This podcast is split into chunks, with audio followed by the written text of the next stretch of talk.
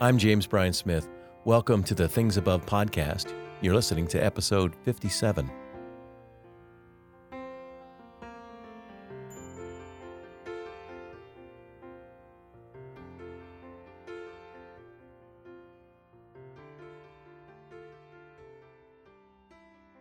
The Things Above podcast is a podcast for what we call mind discipleship. It's a podcast that's designed to help you set your mind on things above, which comes from Colossians 3, verse 2. Set your minds on things above, the Apostle Paul says, which means to set our minds on things that are good and beautiful and true, things that are encouraging and uplifting and inspiring. And so that's the aim is to offer some thought, some idea, some new narrative perhaps to set our minds on and to think about it in a way to help each of us live a more vibrant life as a Christ follower. At least that's the hope. Well, today's thought from above is this include Jesus in all of your relationships. Human relationships can be really difficult. And of course, they can be and often are wonderful. I love being with my wife and my children, Jacob and Hope. I love being with my students, my faculty colleagues, my people at church who I love. We have lots of laughter and fun, and, and, relationships are incredible. But human relationships can also be challenging. When it comes to the people we love, there are many times we want them to be different than they are. We'd like them to maybe change something about themselves. There is a need at times to try to fix people. I'm sure I'm not alone in this. In every relationship we have with people, there are bound to be things that we would want them to change. Maybe we think they would do well to exercise more or eat less or change some behavior or stop some behavior or start some behavior. Many times we think to ourselves, I wish so and so would blank.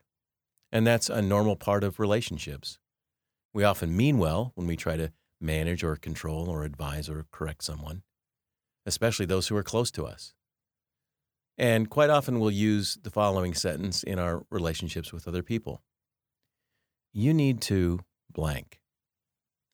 Now, even if we're well meaning, and even if we happen to be right, which we often think we are, this approach is actually rarely, if ever, helpful, and is most often a surefire way to drive a wedge into that relationship. Jesus understands this phenomena. After all, Jesus was the smartest person who ever lived.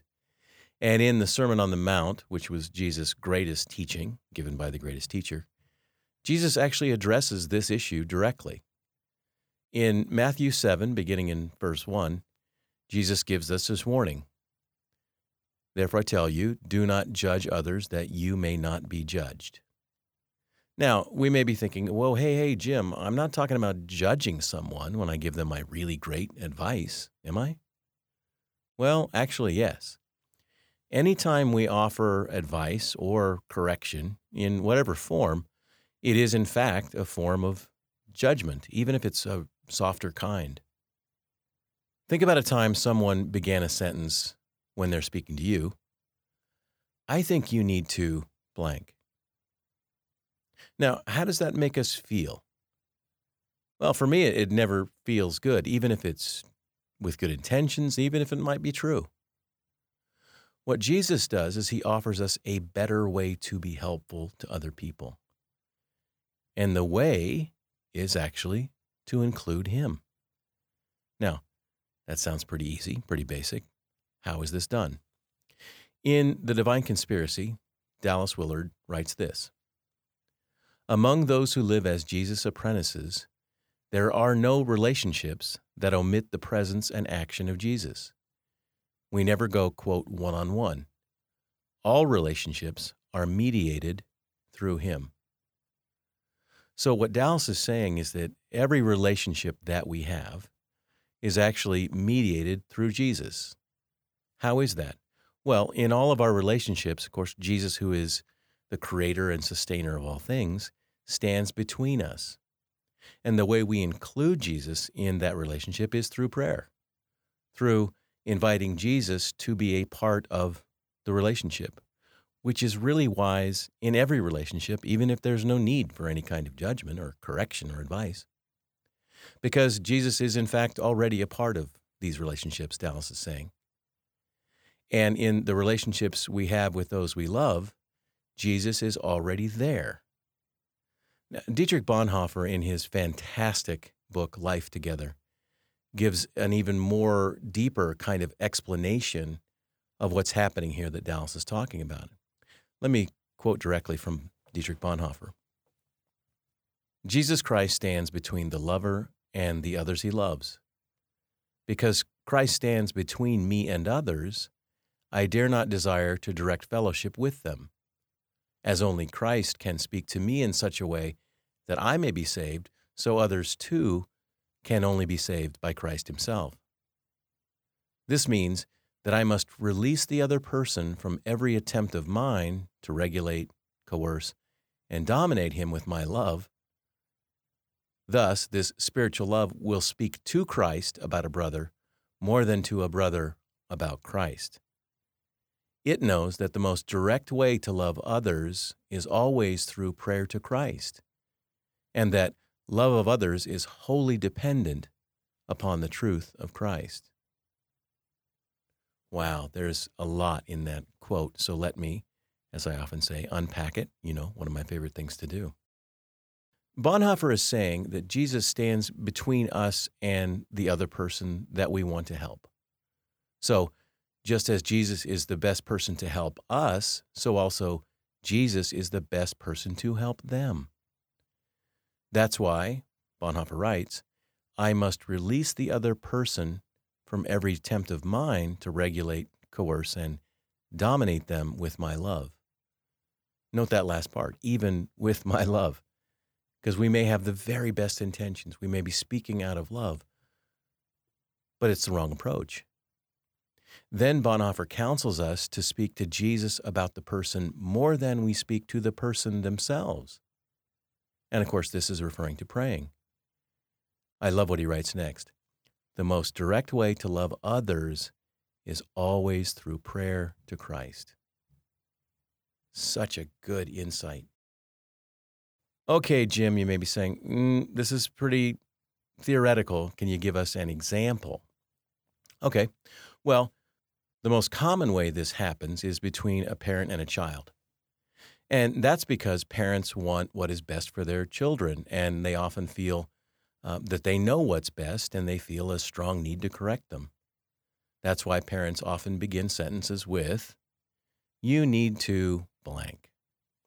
Let's say, for the sake of the illustration, that the advice the parent is offering is good and true. Of course, that's often not exactly the case because, well, as parents, we're all fallen, finite creatures. But let's go with this for now. So let's say the parent doesn't like one of their child's friends and thinks that that friend is actually a bad friend and a bad influence. And we think that the well that child of mine just needs to end that friendship. So the common way that we would deal with this is to say hey um, uh, honey you, you need to end your friendship with well let's call him joe. You need to end that friendship with joe. That's that's the natural reaction that the parent might first have but let's ask the question how does the child hear that well first of all as a judgment because they think well you know i like joe joe's my friend and this parent just stepping right in and saying, You need to lose that friend. Therefore, you're wrong, honey, about this. So they will likely get defensive and protective and eventually argumentative. That's what happens. It usually escalates into an argument if the parent persists. But what Bonhoeffer and Dallas Willard are saying is don't go that route. Instead, invite Jesus into the situation. Instead, begin by praying to Jesus for your child. Pray about the friendship. Turn the matter over to Jesus. Ask Jesus for wisdom, for ways to be of support and help. And by doing so, we take a very different posture. We take a different posture with our child, for example. Instead of saying, you should or you ought, we might approach our child with questions like, um, hey, how is your friendship with Joe going? Or how are you feeling about Joe as a friend? Is Joe a, a good friend to you? That sort of thing. And by asking, you're taking a completely different posture than telling. And this, of course, must be done with gentleness. And obviously, the only way to do it is with a certain measure of humility. In fact, by doing so, we are taking the posture of humility. We're, in a sense, saying, Look, I don't know exactly what's best, and my job is not to fix this particular situation, but I'm on the side of my child. I love my child. And so I'm going to approach this a different way. And this is why Dallas also says in Divine Conspiracy, page 237 instead of harassing those near us with judgments, we stand before them with our helpless requests, while simultaneously standing before the wise and mighty King with our requests for them.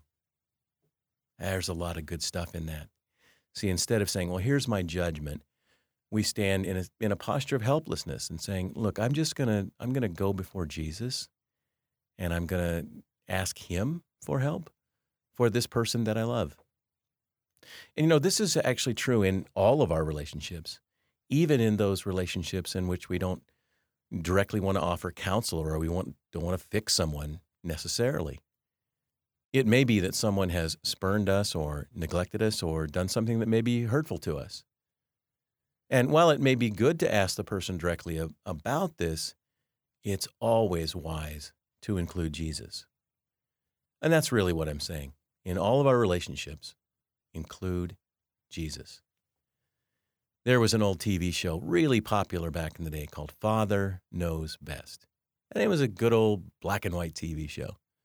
And while our fathers may quite often know what's best or right, well, they're also human.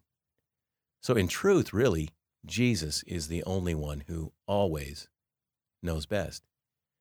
And Jesus has resources far greater than we do. Jesus knows the situation better than we do.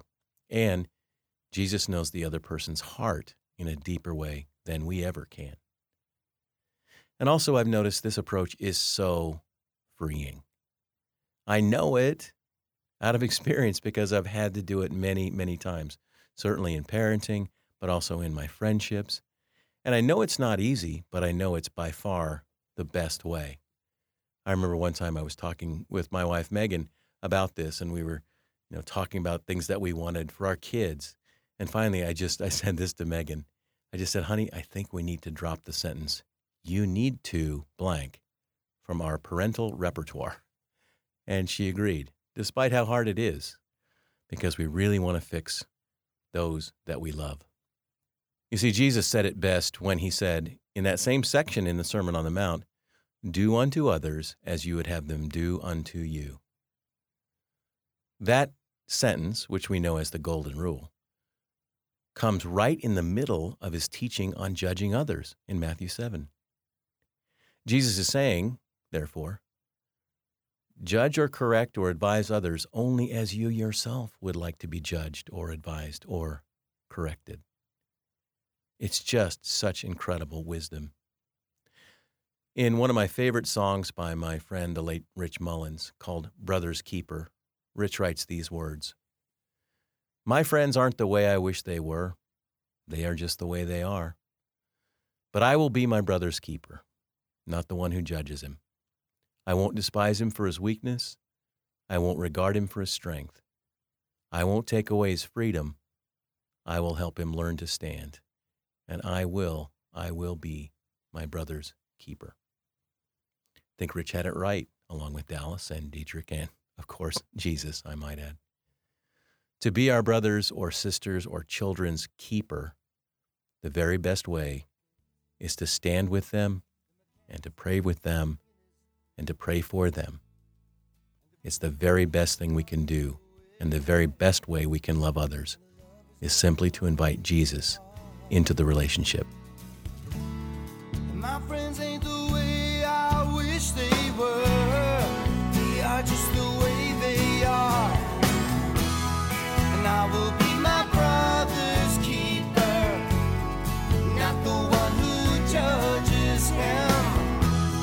I wish they were. They